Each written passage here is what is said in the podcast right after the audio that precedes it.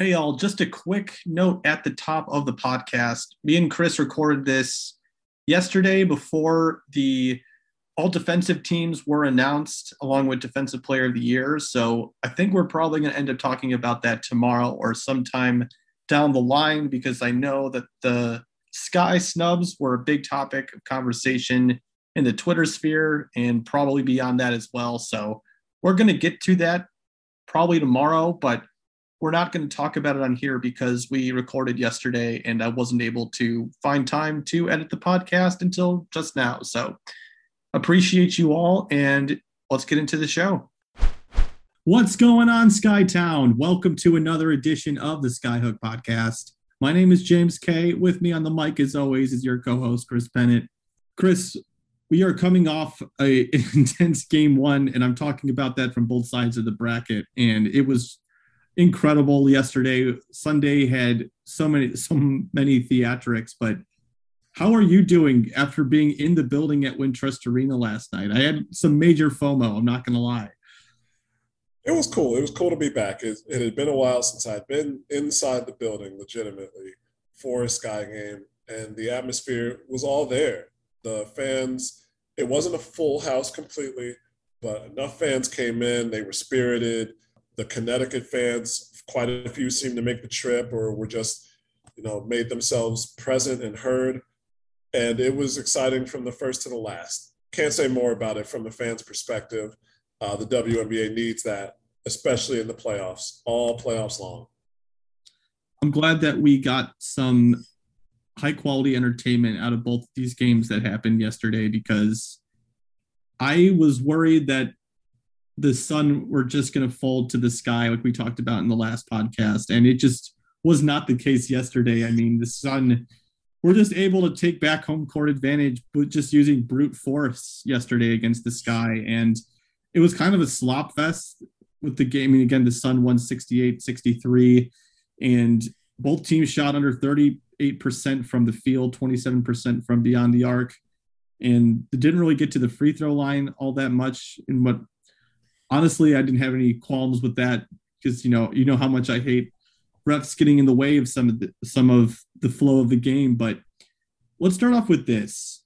Did last night change your opinion about the Sun moving forward in this series? And let's just start off with that. Did it, did they change your mind about how they could t- potentially take care of business in the semifinals? Not necessarily, no.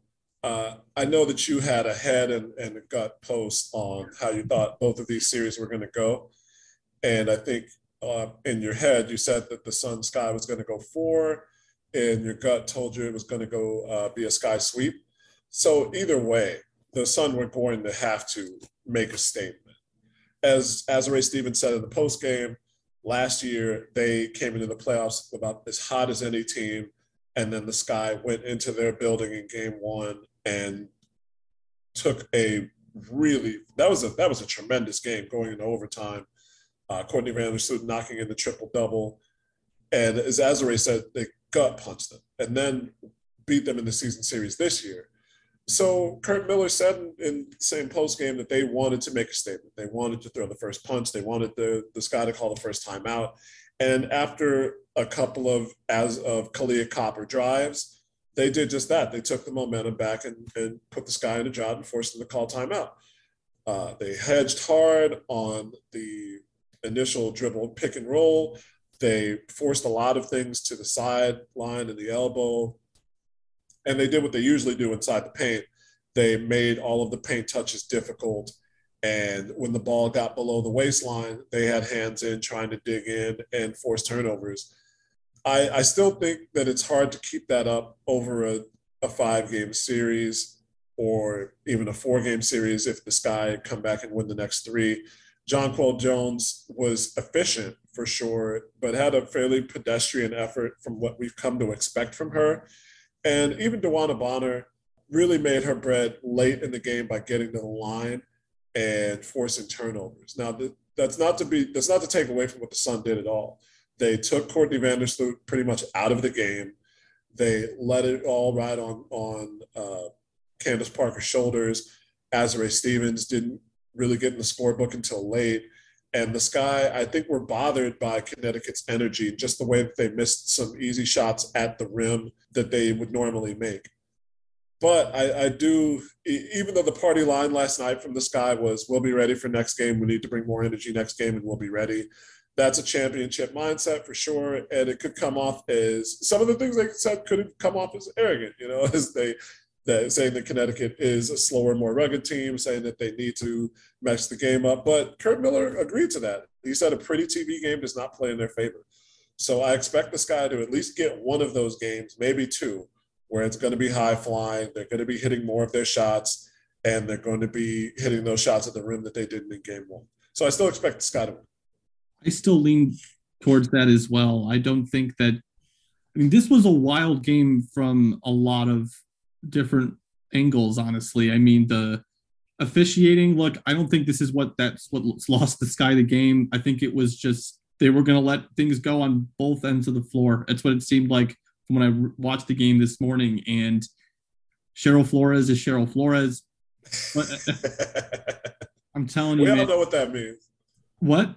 We all know what that means. Yeah, you exactly. If you don't at this point, then maybe, maybe you should be paying attention more to the box score, even below that second team. But at the same time, like it, this was just all about physicality and what the refs were letting both teams get away with. And to me, that plays more to Connecticut's advantage than it does with the Skies, honestly. And I'm just curious with the different officiating crew potentially for game two. What are the adjustments even the referees are going to be making in terms of, again, making sure that like there's going to be more than just 20 free throws attempted combined between both teams. And, you know, the Sky didn't seem all too pleased about the officiating at the post game presser, just from what I saw this morning. And, you know, Kahleah Copper had nine points in the first quarter. She took one shot in both the second and third quarters. You know, she had one shot attempt in that time span. I think one thing that James Wade said that I thought was interesting was just how his players were not persuaded to go towards the rim after they weren't getting some of the foul calls at the rim. Um, you know, based on how this team is shot this season, um, especially in losses, I'm not sure like that's necessarily the formula in order to get back in the game because what they shot something like eight for 30, I want to say, from beyond the arc yesterday. I mean, these open shots weren't going down, whether they were at the rim at times. Like I think there was a couple of bunnies that they blew, or mm-hmm. from beyond the arc. Again, because of both of those things, I just I don't think that this like that Skytown should be completely overwhelmed by the result of last night's game because to me it makes sense that Connecticut would come out punching in the first game and then the Sky then have to adjust and settle in. They did not seem prepared. Let me not prepared. I don't want to insult the coaching staff. It didn't seem like they did seem a little surprised by the aggressiveness that Connecticut was throwing at them. Like I watched the last four games between the Sun and the Sky, and this was by far the most energetic that Connecticut defense was in the five meetings that they had against the Sky this year. So to me, I'm kind of with you. I don't think my opinion has really changed, but Connecticut, you got to give Connecticut all the credit in the world for throwing that first punch and it landing in that first game. Yeah, I mean, a lot of teams can get good starts, but they they held it. They they to use tennis parlance, they held serve, uh, winning that first quarter. Even though they won by three and the Sky had a shot to tie the game, they just didn't take advantage. They got turnovers when they needed them. They held on that final possession. The Sky did not get anything close to what they wanted um, in an attempt to tie the game or just get a quick shot to cut it to one and possibly foul, which Curt Miller said there have been a lot of these these games are uncanny in the way that they go down to the final plays. And today, that day, yesterday, they made the plays. Connecticut made the big plays, and he said in the past they have not made them, which is true. That overtime game this season, they had a chance to win. They had a six point lead late and let that slide. They had a chance to win that playoff game last year on the last second um, steal and run out and just missed it. So this was big for Connecticut in getting that um, that kind of onus out of their head, getting getting that snake bitten mentality away. And I thought that this guy were going to come back in a bigger way than they did. The bench gave them great minutes in the second quarter, and then the starters came back in and they they faltered just a bit. So I and then the third quarter was really really withering. So I, I think that was what what did it. Um, even you know it, it was surprising. Their defensive package was surprising. Um, Stephen Gardner was friend of ours, friend of our pod, uh, did a space earlier with Isis Young, who uh, does telecast for some for some Sun games, and neither of them talked about in terms of what Connecticut's defensive uh, alignment would be. Neither of them talked about them hedging that hard and really just kind of turning the ball and limiting it to one side of the court. They were looking at a 2 3 zone. They were looking at using that giant ball lineup of Alyssa Thomas, that big back line, and then Jonah Carrington. And neither of them really talked about Connecticut using that hedge or trapping on the sideline the way that they did. So credit to Connecticut. Sky players and Sky coaching staff said as much in the postgame that they were really surprised. They didn't expect them to do that. And they didn't expect them to change coverages the way that they did throughout the game. So Connecticut's coaching staff gets the, the point on that one, not just in the win. They had a tactical advantage and pressed it to his best of their ability. One thing that I didn't even think about until just now when you said that, Curt Miller said that James Wade outcoached him in the semifinals last year. Remember that was this like this like last one of the last few remarks that he had. He's like James outcoached me this series, and he, that probably stuck with him a little bit, being like I have to have everything laid out to be able to attack this team that, let's be honest, is just more talented than the Sun at this point. They have a deeper bench. The Sky have three finals MVPs on the team, along with the third all time leading assist leader and Allie Quigley, one of the best shooters of all time. I mean, look, the Sky have a better roster than the Sun do. And when you go up against a team like that, you have to just throw as many haymakers and just kind of try to go for the home run every once in a while. And it felt like the coaching staff was really able to pull that off on Connecticut side yesterday. And now it's game two, and there's going to be adjustments. I mean, that's what that's why a series is better than a one-off, you know. And yeah. I'm going to be curious to see how the Sky adjusts to that aggressiveness. But I think the one thing in terms of adjustments, and we should probably talk about adjustments going into this game um, on what I think Wednesday. I'm curious how the coaching staff tries to drill it into this guy. Like you can't be as unselfish as you are. there were so many open shots that they just passed up because it was like we just got to keep the ball moving, which is great with a team that has as much talent as it is. That's a good instinct to have rather than the other way. But man, the think the reason they were so successful in games two and three against the Liberty were because they kind of overcame that. And I thought that was something that they maybe had kind of figured out a little bit. Maybe it just clicked. There was some time off in between games, game three and game one, and maybe you can, can attribute it to that a little bit. But that stood out to me a lot on the broadcast this morning. Yeah, there was one specific play in the first half where Julie Allemand had a driving lane to the rim. And I think she was either anticipating help side defense coming over or just was trying to, you know, not take the shot because of how the team has operated all season long. And she back passed to Emma at the top of the key, but Connecticut was defending that, read it, um, and had a fast break opportunity. And I think there was another time where a Sky player had an open shot and passed it up. It might have been Emma for three, or just had an opportunity to drive in to the lane. And you know, it's you'd have to go back and look at the tape. Yeah. But either that's a help side opportunity where they were anticipating a defender coming over to, to you know to come off. But you're right. And again, team said as much. Those are open shots that they have to take. It, there were a few times when they got bailed out on on shots late in the clock. Uh, Julie had a big three in the first half that was at the end of the clock. But Connecticut was really forcing the Sky to get into those late shot clock situations, not allowing them to start their offense until there was, you know, less than 15 seconds remaining on the uh, 24 second clock. And Sky have to take those opportunities. It's not a seven seconds or less type offense, but if you get uh, if you get an open lane or if you get an open look, and there's still 17 seconds on the shot clock, be willing to take it if you know that you can make it if it's a shot you practice normally if it's not an abnormal awkward shot if it's not a bad look then those are the ones that you take because the way that Connecticut was playing, they were reading the second and third pass and already available to cover that. So yeah. there was a few possessions, I think, in the third quarter where the Sky had five players on the arc and just took a three because they were tired. They looked tired. And that was a lot of Connecticut's defense kind of using their unselfishness, I think, against them in some cases.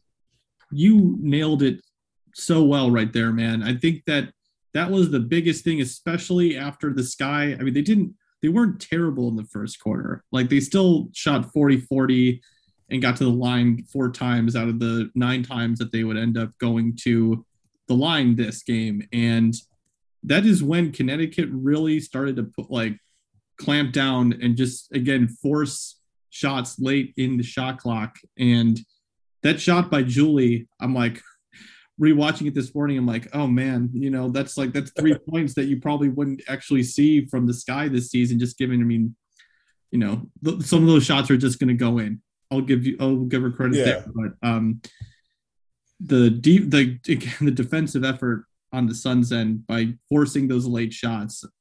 That to me was the game right there. And Connecticut being able to come up with some big offensive rebounds, something that a lot of Sky opponents this year have been able to take advantage of. And, you know, it's something that they're still cleaning up. But I will pivot one quick thing. Like, I want to pivot to one quick thing because one thing that I don't, again, I wasn't on Twitter yesterday. I'm still dealing with some health stuff, so I didn't get a chance to watch the game live or be there live. But one of the things I thought was interesting about the discourse that I did see is everyone was talking about Chicago's offense when it's like, hey, they held the Sun to 68 points. They held them to 37.3% from the field, 23% from beyond the arc, and they only got to the line 11 times if you're the Sky, you want to replicate this exact performance that you had in game one on the defensive end, right? Am I missing something here? Because the, Connecticut had over 50 points in the paint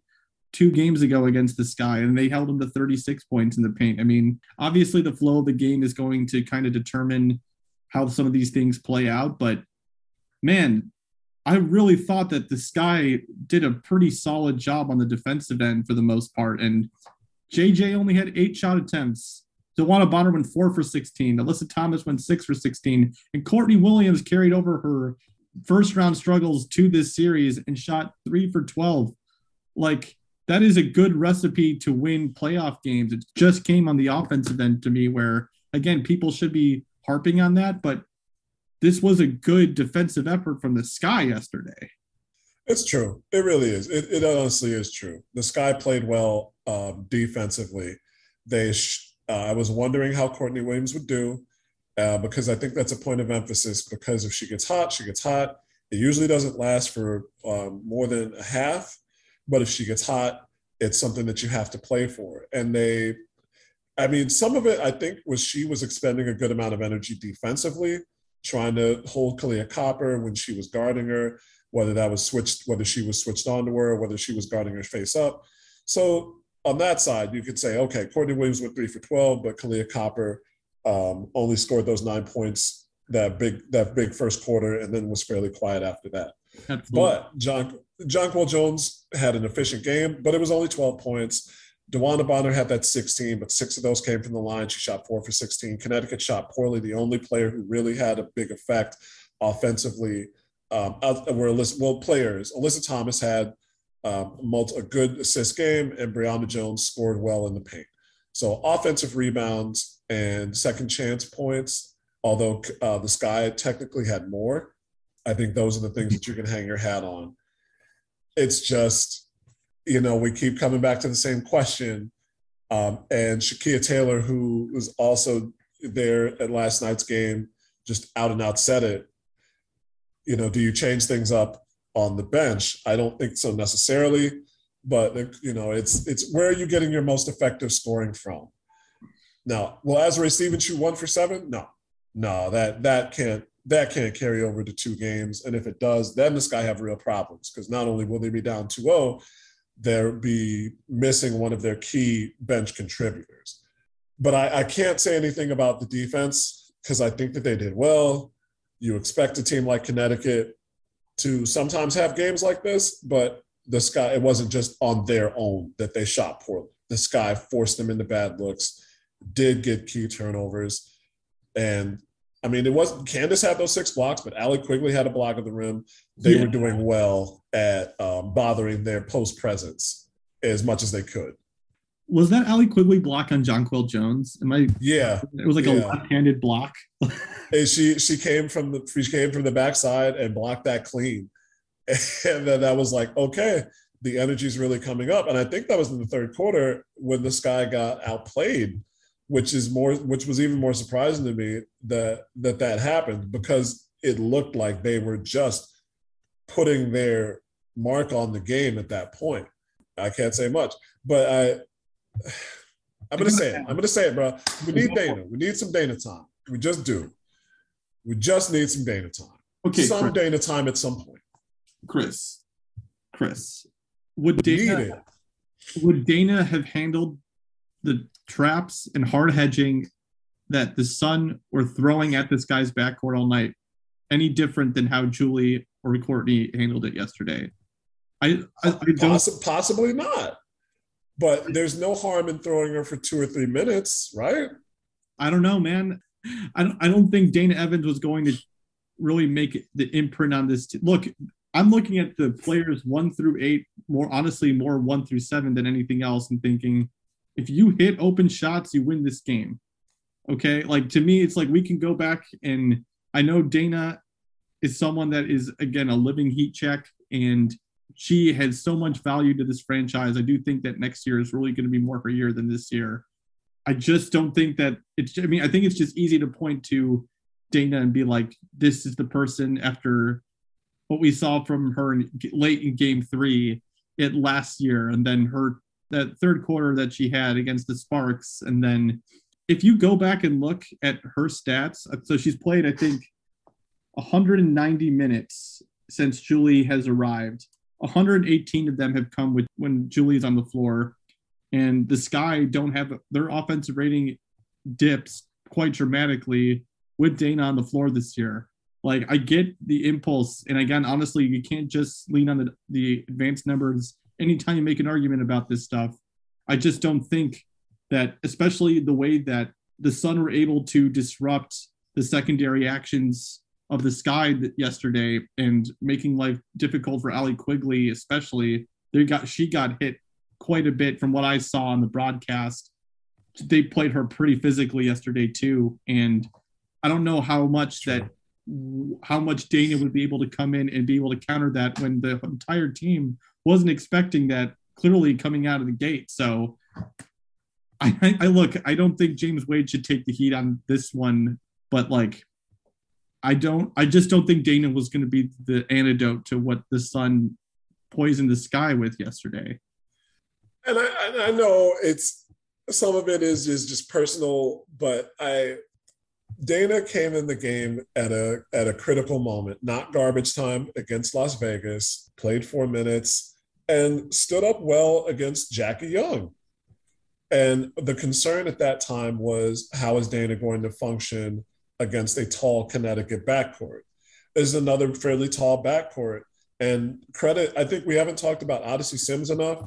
She came in and brought great energy off the bench. She was chasing Courtney just the same as the uh, starters did, um, possibly possibly a touch better than Natisha Hiedeman defensively. But I think that if you have a if you have an opportunity, knowing that Julie is there to run the offense, Dana can do similar things, even if she's not as good of a passer, and she's a better shooter from distance. So if you can get Dana open shots, then I think that changes the game because we know that as much as this team is not the same three point shooting team as they were a year ago and years past, she is still one of the better three point shooting options on the team. And when she's on the floor, teams have to respect that. So if you're trying to open up driving lanes, which the Sky are, if you're trying to open up the paint, which the Sky are, having another three point shooter on the floor would help that. So, how many minutes would you like her to see in game two? At least four. That's all. And I'm saying that's not a lot of time.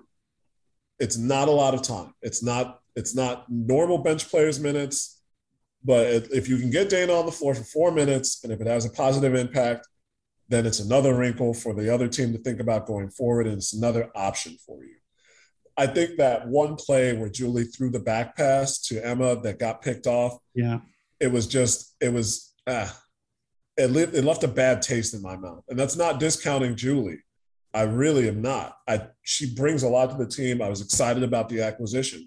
I think you just balance those players' minutes out more so I had the exact same feeling when I watched the game this morning. That's what the only reason I had those Damon Dana Evans numbers on hand is because I'm like that pass that Julie just threw away. I'm like, oh no, like maybe you do have to think more about I'm going to use it again. The ceiling more than the floor when you ha- when choosing between the point guards. But I don't know, man. I really I just think that that would be a real reactionary move by the coaching staff when we have seen, even in game three in New York, I thought that Julie had some solid possessions. And I, I, I just think that you shouldn't deviate too far and that you should just expect more from your starters moving forward. When Allie Quigley shouldn't go over 5 from beyond the arc, Courtney Vandersloot had one of those games.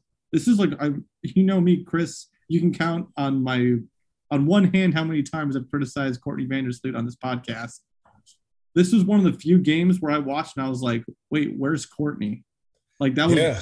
one of the few games I've ever seen where I've actually had a reaction like that. And I do think she could be sneaky in the ways that she contributes to this team. But yesterday, it just it that was a tough game. That was a bad game from her. And I again, I don't think I've ever said anything remotely close to that before. But yesterday, maybe I've pinned it on injuries, like with the Vegas game coming or first game coming back from a concussion in the Commissioner's Cup. This was just not her best performance. And I don't think that we're going to see another performance like that from Vanderquigs.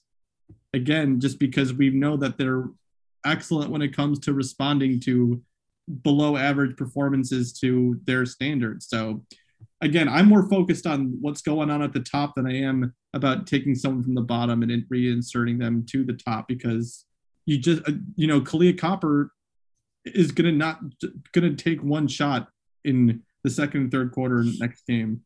And they're not to, again, I don't, I just would be surprised if the game is also called as physically as it was again, just given officiating crews just call things differently game to game. And I just think that this is kind of kind of the perfect formula for Connecticut. And I give them all the credit in the world again for how they game plan against the sky.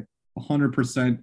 People complaining about the free throw attempts. I just, I, I'm so tired about talking about the free throw attempts. Connecticut threw a haymaker.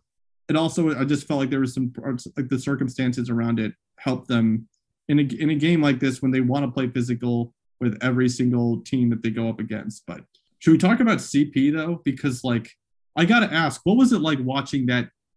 Like watching her have one of the most, un, like one of the best playoff performances we've seen in recent memory. I mean, she had half of the Sky's rebounds yesterday. I mean, Chris, tell me what it was like watching Candace go to work on both ends of the floor. I've, I've told the story before. I'll tell it again. When Candace was on the Sparks and the Sky played them at home in 2019, Gabby Williams was guarding her for the majority of the game. And I remember looking up in the fourth quarter and seeing that Candace had not scored yet. And I was thinking, oh man, this guy really doing a good job on Candace Parker for her not to have scored at this point. That's quality. That speaks to what they've done. That speaks to like how Gabby was played. That's great. But it seemed like I think I just realized that she was more focused on getting others involved running a certain type of play style. And we all know the context. Derek Fisher was coaching at that time, what have you. but there was a moment in the fourth quarter where she took the ball on the baseline, turned towards the basket, just that inside foot turning and facing up towards the basket. And I was at the other end of the court. And I just was like, she's going to score. Oh my God, she's going to score. Sound the fire alarm, do whatever you need to do but if Candace um, had the ball and the roof didn't cave in, she was going to score. And she, I think, just put in a, a jump shot, but it was just so fluid the way that that changed. And that's kind of what the entire quarter, the entire second half was. Candace was going to make plays. She was going for every rebound. She knew it was just like she knew that the, the, uh, the team around her wasn't at its best. And so she was just going for every rebound and trying to get the ball up the floor, trying to push, trying to get Kahleah Copper in transition, trying to find outlet passes. Um, there was a play where she took a fast break and Alyssa Thomas was step for step with her and stayed in front, stayed alongside, bothered the dribble. And sure, there could have been a call either way. You could have called a foul on Alyssa Thomas. You possibly could have called a travel on Candace Parker. But the referees were like, nope, we're just watching this one too. And Candace got the ball knocked out of her hands, faced up, probably gave Alyssa a little elbow, a little chicken wing, and put in a two foot layup. And I compared that, it was like two wrestlers doing the collar and elbow tie up, and one person just gets the advantage. And it was like they both went for it all the way up the floor, and then Candace got that headlock on her, and that was it. It was amazing to put a word, put a fine point on that whole thing. It was amazing watching a all-time great veteran at their craft. It was artistic, it was dirty, it was like making a Picasso out of mud at points in time. But damned if she didn't make a game look great. And the only thing that would have capped it is if she had hit that three to tie. But like I said, it's like she can't make every shot. You know, she couldn't make every shot last night. God, it was great to watch. Unbelievable, man. Unbelievable. Like from the tip, you could tell that there was just something in her eye where it was just like, we're going to set the tone for this series. And obviously they didn't win, but like she set the tone of like, guess what? You know what you're getting out of me. You know what you're getting out of me. 19, 18, 5, six blocks, four steals. I mean, I mean, no, nobody can count on that. Uh, it's like I, I, the only the only thing I can push back on on on your assertion there is like nobody can count on that. You can't count on that. Oh no no no no no! I'm in terms of just like you know the energy that you're getting from me. Like you know that like again, I mean, 18 rebounds in a playoff game, you can't expect that every time. That's not what I mean. I'm just mean like okay, okay. the mentality, the dog of being like, hey, this is the fucking playoffs, and you know what you're gonna get from me. And you looked around at some at some of the players on the Sky's end yesterday, and it's like, did everyone have the same dog that Candace did yesterday? It didn't feel that way. Just again, watching it on the broadcast, which again, the feeling that you get watching a game live versus what you do like watching it on TV. God, those are just such. It's so important to have people like you in the room to feel that. You know what I mean? And from what I've again just from going watching it on TV, it did not feel like everyone had the same type of urgency that Candace did yesterday. Maybe outside of Ka in the first quarter, and then at that hilarious play when her oh, yeah. Williams brought the ball down and wouldn't give it up. See, that's the type of energy you gotta like have for 40 minutes in a game, right? I mean, Ka was. I think Ka played the whole game. Not to say that you weren't saying that she played, but didn't play the whole game. I think she was coming at it the same way. Possibly the second quarter uh, was the time where she felt taken out of it.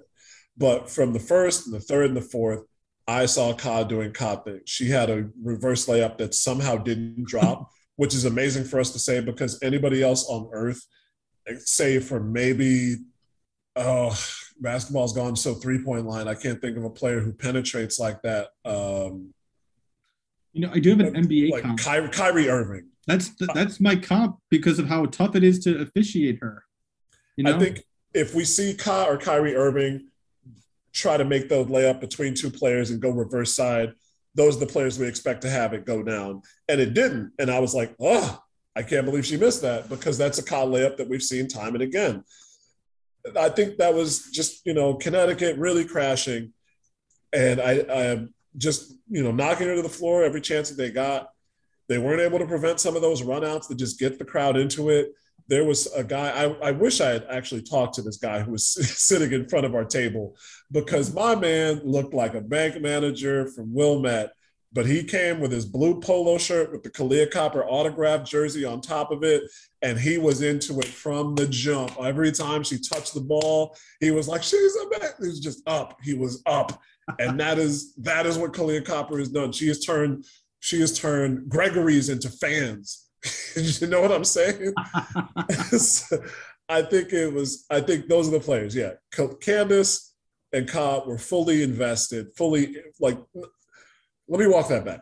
Candace and Ka were knew the challenge, and they they came up to the challenge. There were just some other times where the other Sky players, it looked like they were back on their heels on those shots at the rim, on the the shot attempts that they took in the lane. I think Connecticut really forced the issue there. So yeah, I agree. Yeah, no, for sure. The ball movement I expect to be much better next game, and just they also just had some quick shots in the shot clock in the first half. It kind of felt like, but that like again when Connecticut's throwing the the kitchen sink at you, I mean you kind of have to get your shots when you get them. But um, Chris, let's wrap up with talking about game two just for predictions wise. I mean, do you have a feeling about how this one's going to go on Wednesday? Also, are you going to be there on Wednesday? Uh, it's possible. I'm still turning it over. I've got we've got um, an upcoming uh, roller derby game in September, and we're trying to prep. Uh, so Wednesday nights are the only practices I can make, and so it's a decision. I want to have one of us in the building. I will let all of everybody know. I will let everybody know what I'm going to do if I'll be there or not. Uh, but predictions for Wednesday, it's not going to be the same as game two versus New York. Um, Connecticut's a better team than New York. They're a grind out defensively defensive team. They know that the Sky are looking to respond. And, you know, I, am always wrong in these predictions when I say what type of game it'll be. Uh, if I say it's a close game, then it's a wipeout. If I say it's going to be a wipeout, it's a close game. So, uh, but I, I do think it's going to be a close game. I think Connecticut is, has to have that same energetic, and focus 60 or 75% on the defensive end. Um, and then let their offense come from takeaways. And kind of what this guy like to do is get turnovers and push the ball ahead. But I, I see this guy coming out, trying to do what they did early in this game, get to the paint, get to the basket. But I think you're going to see an aggressive Courtney Vandersloot. Yeah. Um, whether the Scott, whether Connecticut hedges or not, I think you're going to see an aggressive Courtney Vandersloot, whether that's playing her off the ball or whether that's trying to get her involved in just hitting the ball ahead, getting hockey assists rather than assists. So I don't think the Sky can afford to lose twice on their home court. So I think they win game two. I won't predict a lead, I won't predict a score, but I think they win game two.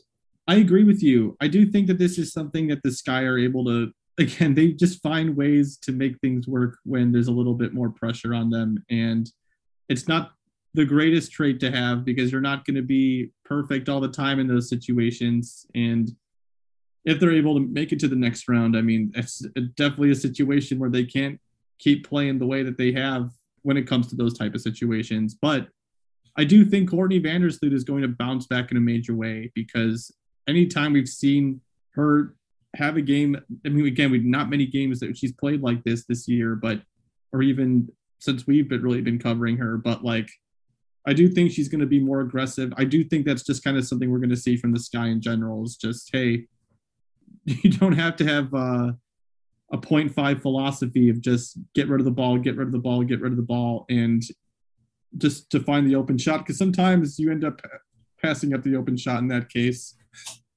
I do think we're going to see a better game from both her and Allie Quigley, honestly. Like, there was one play where I think Candace passed it to Allie, where Allie just missed it right underneath the basket, where I'm like, for someone who's just, again, one of the greatest shooters ever, like, she probably makes this shot 999 times out of a thousand, you know? Um, and it just happened to be then. So I do think this guy bounced back in this one. And I'm curious how the, I think we could see a bigger Rebekah Gardner game. I could see her playing a few more minutes than she did yesterday when she played 16 minutes. But I do think that her, I think that she can get a little bit more involved on the offense because the way that she's able to get to the rim, I think is just going to be really important when going against this front line that Connecticut has. But Chris, anything you want to say before we wrap this one up? See you Wednesday, everybody. See you Wednesday, everybody. You heard it from Chris Pennant first. um, well, we all just want to, I mean, me, Chris, want to just thank you real fast for joining us on this edition of the Skyhook podcast. And if you want to reach out to us, go to the episode description because we have our email, we have our, I guess we have our Venmo page, and along with our social media information. So if you want to contact us or reach out to us in any way, hit us up with listener questions even before we ask about it on Twitter because we're always willing to hear what you all have to say. And if you have a question, we'll get back to you. So appreciate you all taking the time to listen to the podcast. And until next time.